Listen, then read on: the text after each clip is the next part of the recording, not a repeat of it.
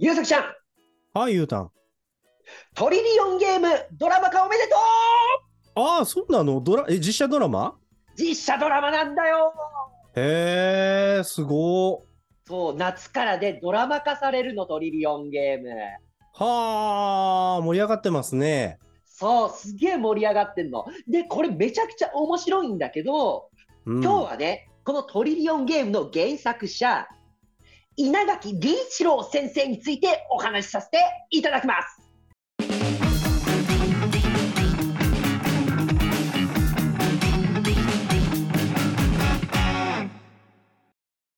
本日お話しさせていただくのが、このはいトリリオンゲームの原作者である稲垣理一郎先生のお話をさせていただくんだけど、もう漫画原作ビッグネームですね。そう。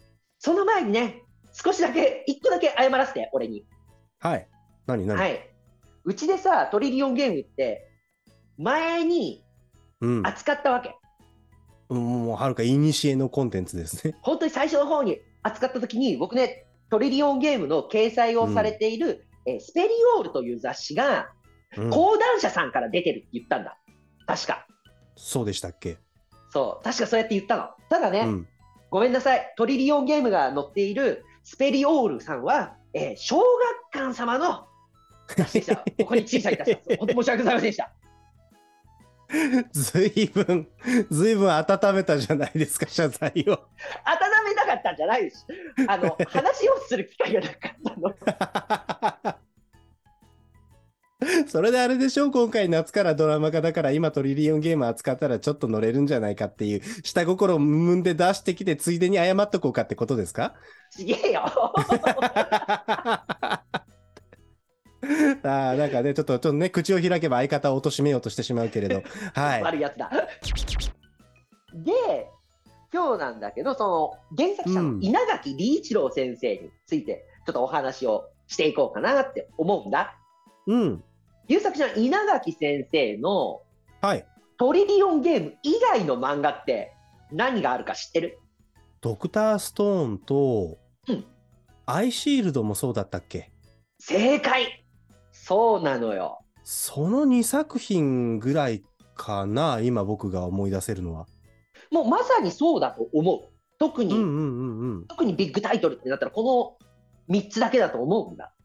ではいそうなった時にすごいなって本当に思うのが、アイシールド21が多分デビュー作だと思うんだよね。それまでに漫画うんうんうんを、えー書かれていたのかもしれないんですけど、その原作としてきっちりやるっていうのは多分そこが初めてだと思うんだけど、この初めてであろうアイシールド21でまずアニメ化されてるの。うんうんうんそうだねめちゃくちゃ盛り上がったしねあれもそう。で、その次のドクターストーン。うんね。この作品もアニメ化されてんだよ。っていうか、今もまだアニメやってんだよ。うんうんうんうんうんうん そして今回、このトリリオンゲームが、今年2023年の夏のドラマということで、いやーすごいねそう、3作品全部メディアミックスされてるの。しかも全部テーマ違うからねそう。これも面白いなって思ったんだ。うんまず最初のアイシールド21。はい。アメフトの漫画よ。ね当時全然日本でそこまでメジャーでもないスポーツだったけど一気にあれで人口増えたんじゃないですか？そうそうそう。少なくとも、やる人が増えたかどうかは僕は分からないけど、アメフトの見方を、アイシールド21で知った、楽しみ方を知ったっていう方はたくさんいるんじゃないかな。僕もそうだよね。うん、うん。このゲームはどういうふうに、えー点を取って進んでいくのかっていうルールを教えてもらったっていうので、うんうんうんうんで、このアイシールド21は、言ってしまえばスポコンですよ。まあまあまあそまあそうかそうだねそう、スポーツ。体を動かし、スポーツ。で、次のドクターストーン。うんね、えー石化して何億年も後になった地球で目を覚ました主人公たちがうん文明を再開発するっていう、うん簡単に言っちゃえばこういう話じゃない。そうだね。異世界科学サバイバルみたいな漫画だよね。ね、ほんまあ一応地球なんだけど、ええただえここで扱っているのが、週刊少年ジャンプだけど、ここで扱っているのは科学。えうん。うん。さっきのスポコンが体を動かす、ねえー運動部だとしたらさ、うん。こっちは一応千空君高校生っていうことだから文化部だよね。文化的な感じそうだね、そうだね。そう科学っていう形になってで今回のトリリオンゲームは、うん。うん、金持ちになるぞっていうお金の話 まあそうだね。ザバッと分けると、まあスポーツと文学だと文の方によるだろうけど、まあ、あれか、理数の理みたいなところですかね。経済、理。そうっていうのでこうね3つを並べるとうん。成長してるように僕は見えるんだ。ここの、これを読んでる人が同じように、段階を踏んでいるように感じるわけ。なるほど、なるほど。小学生とかさ、小学生の頃はもうとにかく体を動かしたいっていう、そういうのでまずアイシールド21があって、で、中学生、高校生とかさ、大学生ぐらいになってくると、少しずつ体を動かすのもいいけど、頭を使って何か学ぶっていうのも楽しいよねっていうので、科学、ドクターストーンが来てそこから社会人になったら、金稼がんとあかんでしょっていうのにトリリオンゲームっていう そういう風な段階に見えちゃってさなるほどね。はいはいはいはいはい。わかる気がしますよ。この稲垣先生の書いてる3作品はい。ね、3作品。これに共通するものって、ゆさくちゃん何かわかる？えー、なんだろう。でも、その、とっつきにくいとかマイナーなものを分かりやすくエンタメ化するみたいなことかな？あ、それもあるね。それもあるね。うん。えーじゃあ、この共通点の前にちょっと話させていただきたいのが、はいはい。主人公が2人いるっていうことがね、僕すごい気になっているんだ、実は。おー、アイシールドはセナとヒルマ？そドクターストーンもじゃあ、そのもう一人の主人公、千空しか私、んミリ州なので知らないんですけど、もう一人いるわけですね。う。千空と同じ高校のものと、すごく体の丈夫な男の子がいた。へー。で、この子と、この子を主人公にしてもいいし、もう一人の。うん。それか千空のライバルになった地上最強の生物？の男の子うん。もいいし、とにかく千空以外に、千空のバディはちょっとずつ変わるんだけど、人に、うんその時期によって。とにかく千空一人ではないんだ。主人公一人ではなくて、必ず相方がいる。で、今回のトリリオンゲームも、春とガクっていう二人でなってるんだけど、これがうんうん。稲垣先生の話の中で僕が思うのが、スはいーパーマンって出てこないんだよ。一人で完結できるやつ一人もいないんだ。あー、なるほどなるほど。と、アイシールド21では、えー、ヒルマっていう、うんとにかく頭が良くて、うん。ね、口がうまくて、うん。もう本当悪魔的な考 考えをす。る作詞がいるんだけど、彼の身体能力って凡庸なわけ。うんうんうんうんうん。非常に凡。庸なわけ。そこまで突出したものはない。ただ、本来の主人公であるセナ君。セナ君は体も小さいんだけど、とにかく足が速いという一点突破の武器がある。うんうん。この一点においては、ヒルマよりも強いっうん。ていう。なので、表の主人公、うん。ね子供たちが、あー自分は体が小さいしとか思って憧れるのがセナ君であれば、裏の主人公はそん、こんだけ頭がいいにもかかわらず、そしてアメフトの選手になりたいんだけど、体がついてきていないヒルマっていうふうにうん読み取る、読めるんだよね。うんうんうんうんうんうんで、同じように、ドクターストーンでも、センクはめちゃくちゃ頭いいわけ。うんうんうんうんただ、さっきも言ったけど、さっきのヒルマよりひどいんだけど、センクは本当体がからっきしなわけ。へえ。本当に他の、特に、えー高校で一緒だった子とかと比べれば、そこまでなのかもしれないけど、うん石化してから復活した原住民の方々、原だから。うんうんうん。時間が経ってしまってから合流をした、その地球にいるであろう、琥珀とかかな。琥珀とかね、そういう、とにかくうん。体が、フィジカルが強いやつらが多いのよ。へえ。僕らのこの現代の体の使い方だったり、強さうんっていうものよりも強いやつがとにかくそこと比べると戦火はもう紙なわけよ。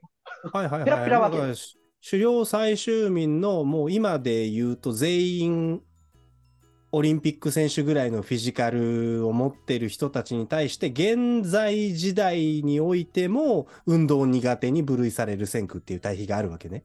そうそうそうそうそう。ああ、そうだったんだ。そう、だからそこまで千空の体自体は強くはない。ただ頭がいいうんうんうんただ、他の人たちはやっぱ体が強かったり、千空に持ってないものを全員が持ってるんだよね、そういう意味で。うんうんうんだから一人では何もできないんだよ、また千空。一人では完結ができない。はいはいで、今回のトリリオンゲームの春とガクも、ガクはパソコンだけなの。もうパソコンはすごいの。ハッカーとか、プログラミングとか、そういうの、とにかく、あそのパソコン一点においてはガクは最強なんだけど、それ以外のコミュニケーション能力だったり、体の強さだったりっていうのは全くないわけ。逆に春はビジュアルだったり、フィジカルの強さだったりっていうのは持ってるんだけど、うん。額が、額が面白いって思ったから、額と一緒に金稼ぐっていう道を選ぶんだよ。へえ。二人で金持ちになるぞっていう、そういう話なんだよね、簡単に言うと。へえ。もう確かにそうだね。その、えー、だから頭いい人は常にいるんだよね。その、いろいそろ見渡せて考えられる人がいて、まあその人が頭がいいだけだって、いいだけっていうとまたちょっと違うんだろうけど、その頭の良さだけがあまりにも突出してたり、まあその学みたいに他の要素も一応兼ね備えてるっていうのはあるんだけど、そういうその、なんだ、ジェネラリストとスペシャリストっていう、その何か一点突破型、セナみたいに足がめっちゃ速い人とか、体めっちゃ強い人とか、パソコンめっちゃ上手い人みたいな、その割と何でも考えたりすることができる人と、考えることはそこまででもないけど、とにかくこれについては誰にも負けないみたいな、その、えっ、と、参謀と兵隊さんみたいな関係性が常にあるのね、稲垣先生の作品には。そう。で、そうなった時に、稲垣先生が多分一番重要視してるのここじゃないかなって思うところがあって。うん。うん。稲垣先生が漫画で、漫画だったり、この作品を通じて、うん。こう、伝えたいのって、うん青臭いけど、努力は報われるんだぞっていうと。ころだったり、人間って結局すごいよね。だったり、一人じゃ何もできないよねっていう、本当に青臭いところを伝えようとしてるように感じるんで。はいはいはいはいはいはいはい、まあ、今までの流れがあるのでね、最後のはとても、あ、確かにそうだなっていう気がするけど、うん、努力は報われるよねとかの方はどういうことだろうって感じ？とね、アイシールド21だったら、ヒルマがある描写で、本、う、当、さらっとした描写なんだけど、こう体力測定を部活のみんなでやってる時に、うんうんうんうん。ヒルマが走った時に、何秒って言ってた時に0.1秒縮まったっていう描写がある。うん。ああ、あった。で、その後にセナとかが走って、あの、うん。セナ調子いいのか悪いのかみたいな、もう本当それがさらっていう0.1秒縮まったっていう描写があった上で、はい。それまでの最強のライバル、話の中でね、うんそれまで一番強かったアゴンっていうはいはい超天才が現れるわけ。もうね、頭もいいわ、体も動くわ、すごいよね、あいつ。そうそうそう。言ってしまえば、稲垣先生の主人公側にはいないスーパーマンが現れるわけ。うん、うん、うん、うん、うんた。だ、ものすごく性格は悪い。うん、うん。なんかもう純粋な悪みたいな書かれ方してたよね。そう、その、そいつとヒルマは中学時代一緒だった。で、うん一緒にか行動してたから、それぞれがそれぞれのポテンシャルを知ってるわけ。その上で、最後の最後のワンプレーの時に、アゴンがヒルマに追いつこうとして走ってて、よし、うんこれだったら追いつける。お前の足は俺知ってるんだぜ、みたいなことを言って、手を伸ばすんだけど、ヒルマがその手に引っかからずに、一歩だけ、1ミリだけ早くタッチダウンを決めて1点取るっていう描写がああって、そこでヒルマが言うのが0.1秒縮めるのに3年かかった。熱かったですよね、あれね。もう泣いちゃった覚えがありますよ。あ今を本当に喋りながら僕も泣きそうなんだけど、うん。その0.1秒縮めるために3年を費やすっていうところをうん。見せてるんだよね、言ってしまえば、さらっとかもしれないけど、努力してるとこを見せてるんだよ。うん昨今でいうし、ね、受けない修行パートをちゃんと見せるわけ。うんうんうんうんうんそうすることによって、ちゃんとこの世界でも時間が流れているんだぞと。こいつは、そういう地道な、本当に地道な努力をして、この0.1秒をかすめ取ったんだっていううん。描写になってる。るんだよ。はい。で、そうなった時にドクターストーンだとどういうふうに感じたかっていうんだと、うんがこういうものを作るんだって、本当に現代文明のものを作ろうとして、設計図というかさ、うんフローチャートかな、漫画の中で。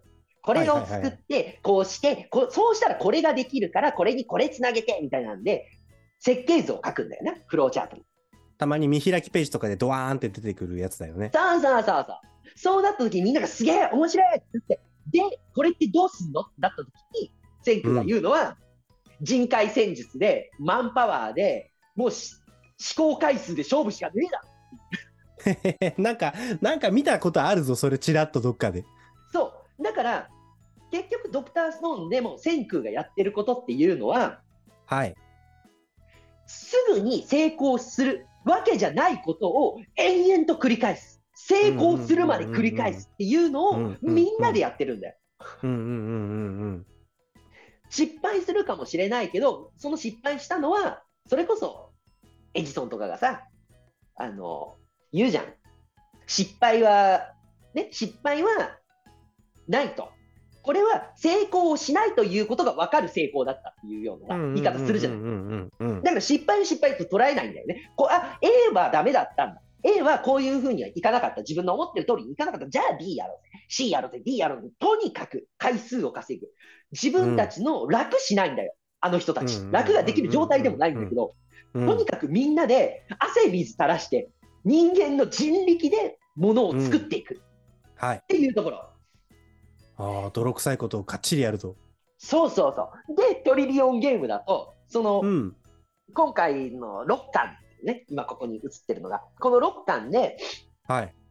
新しい商売をするために、いろんなところにお願いをね、しに行くっていう描写があるんだ、会社に。うん。と、なんか融資とか投資とかをお願いしそうそうそうに行くってこ、そういう、そういう感じ、そういう感じ。とで、行くときに、春がずっと、ね、面もいいし、喋りもうまいしっていうやつが、とにかく頭下げ続けるんだけど、もう全部断られるの。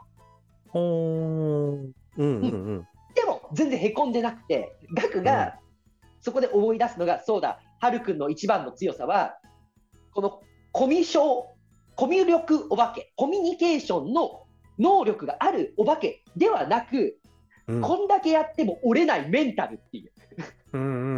そうそうんだからやってることが、ほとんどドクター・ストーンと似似てるんだけれども、うん。ホームラン打てるまで、ヒットが出るまで、バットを振り続けるんですよ。それがどんなダメージを受けるようなことでも、ダメージを受けずに、成功するためにはこうしかないよねっていううんうんうん。外回りを。そういう、さっき優作ちゃんが言った泥臭いところを泥臭く書くから、感情移入できるんだよね。ああ、もうずっと耳が痛い。そう、わかるわかる。わかるんだよ。ね、はいはいはい私たちはすぐ楽をしたがる。うしたいね。そうなん逃げてそうなんだよ。でもね、稲垣先生の漫画を読むと、はい。頑張らねばなと。もうとんでもねえ頭いい奴らがすげえ泥臭いことやってると。そもうトレーラーを押しながらアメリカ縦断しておると。横断だっう、たかな。そうそうそう。やったね、やったね。足痛いながらもやりながらね。いやー、もうなんかちょっと正座するわ。ちょっと待ってて。あのーいつだったかなもう、もう、かれこれ2年、3年ぐらい前になるのかなコロ、コロナが始まるちょっと前ぐらいにビジネス書ブームみたいなのがあって、とにかくこうコスパよくうまいことやるみたいなことがみんなワイワイ言ってたじゃないですか。だからホリモンやら、こう箕輪康介やらが神様みたいに扱われててさ、なんかちょっと今思い出せば何だったんだろう、あの遺体ブームはっていう、ちょっとね、冷めちゃう気持ちにもなるぐらいだけれどさ、そういうこっちゃねえんだと。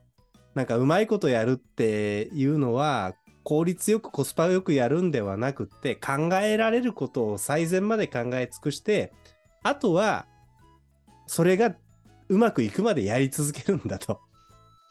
それだけなんですと。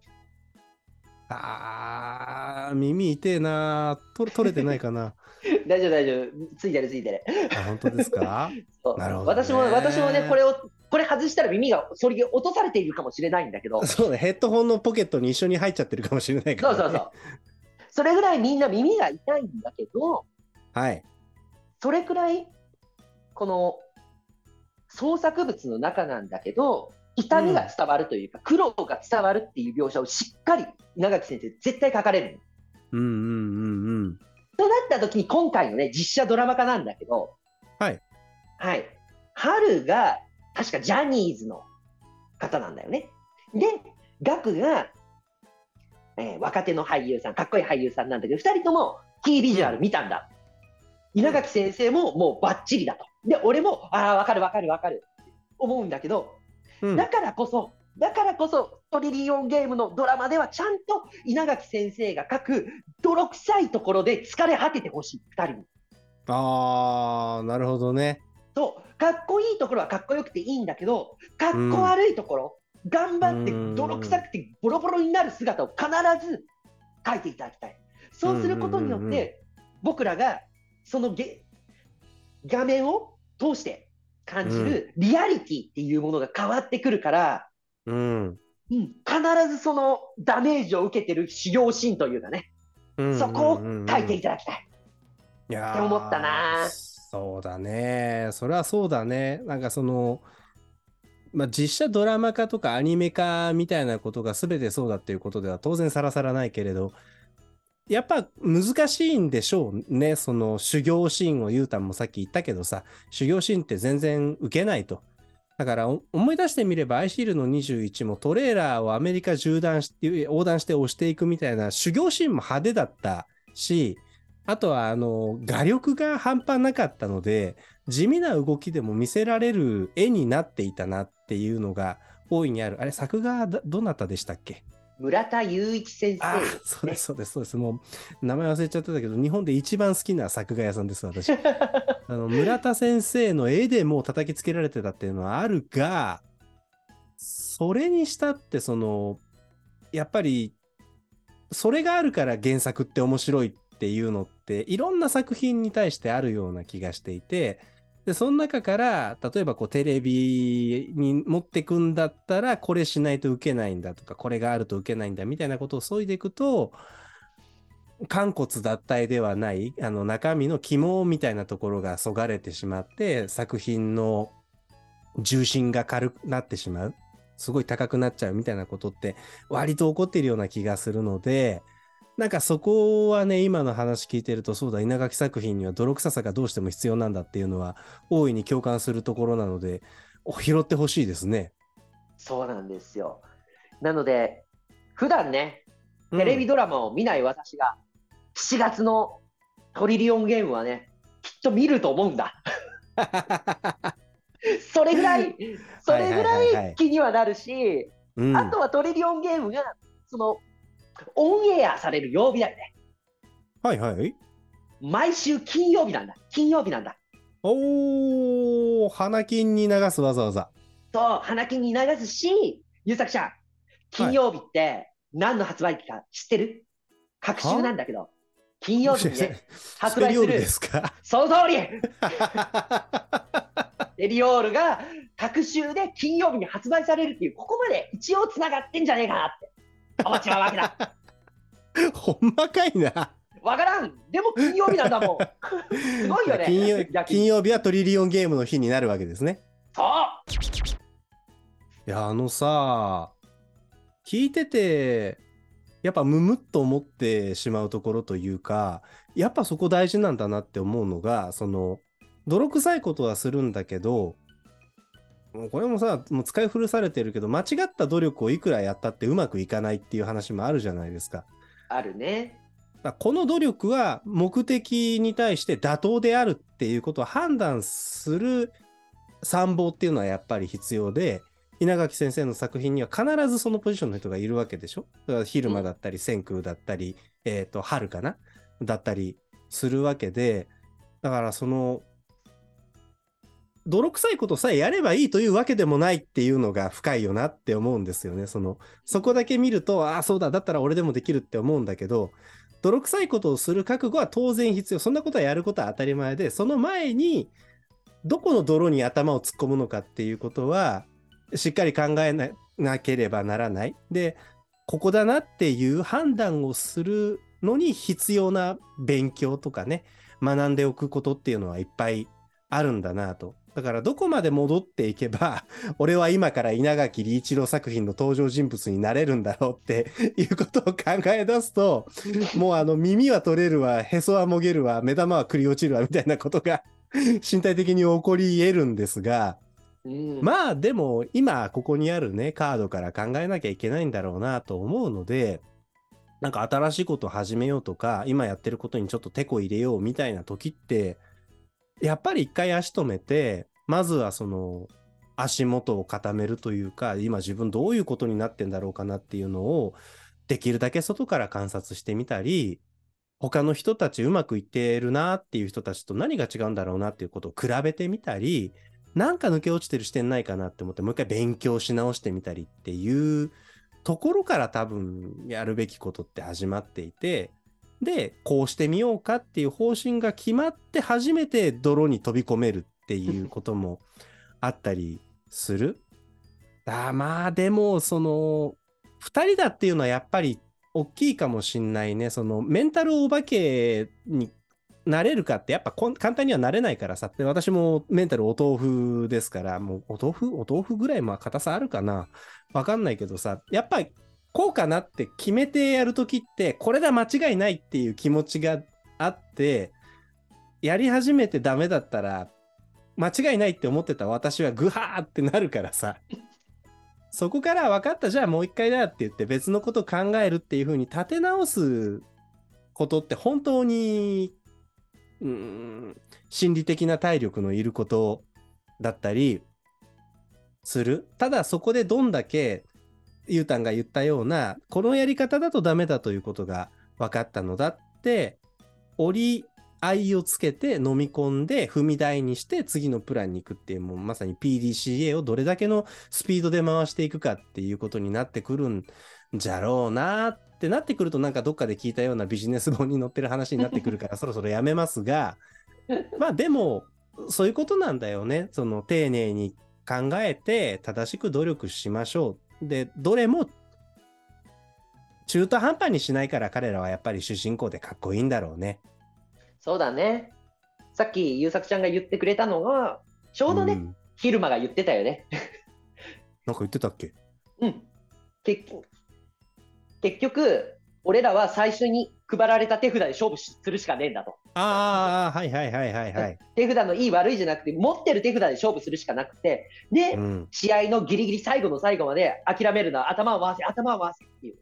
うんうんうんうんうん。とにかく、今できる最善策を、んノータイム、うんノータイムで出し続けるっていう、そうやっていけば確かに成長はできるよねっていう。うーん、そうだね。なんか、すごい大変なことなのは分かってんだけどね。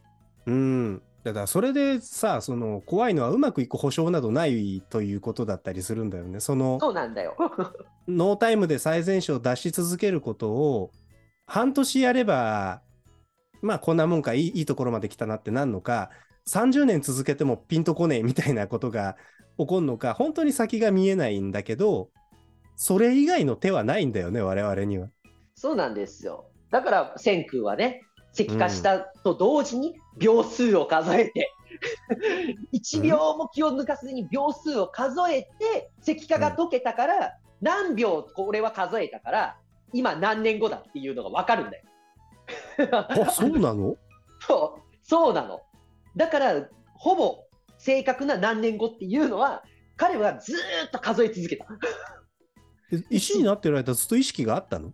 と、へえ、やべ、それでなんか土地狂いそうだよ。何億年も石になって意識があるって。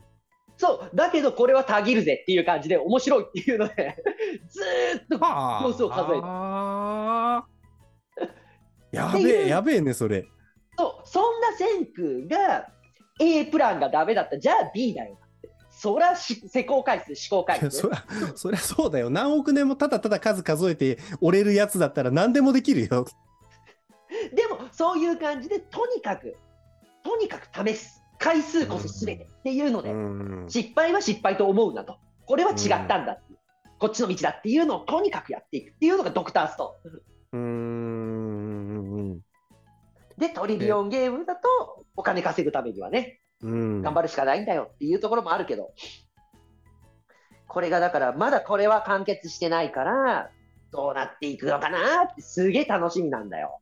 いやー、そうだね。なんか聞いてるとさ、その自分がミュージシャンやってた時に、もうあっちこっちでライブやったり、ストリートライブやったりしてさ、その一人でもこう気に入ってくれる人を見つけようってことをするわけじゃないですか。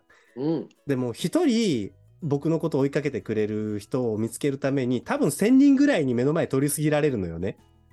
で途中でも耐えられなくなって僕はそこから逃げ出すんだけど、やっぱそれを続けた人が、そのちゃんと音楽で、いろんな形があるけど音楽で食っていくっていうところに収まっているから、やっぱり回し続けるしかないんだなって、その経験則的にも感じるところですよね。そうだね。ということでね、アイシールド21、ドクターストーン、トリリオンゲーム、これらに共通しているのは、とにかく諦めずに試し続ける、自分で前に進み続けるっていうのが大事だよっていう稲垣理一郎先生の言葉を僕たちは受け取ったんじゃないかな。と思いました。はい、ああの最後に1個だけこう付け足させていただきたいことがあってその、うん泥臭くやっていけばいいというのは確かに真理なんだけど、自分がここでなら、この領域のこのことにだったらいくらでも泥臭くやれるっていうことが人によって違うとは思うんだよね。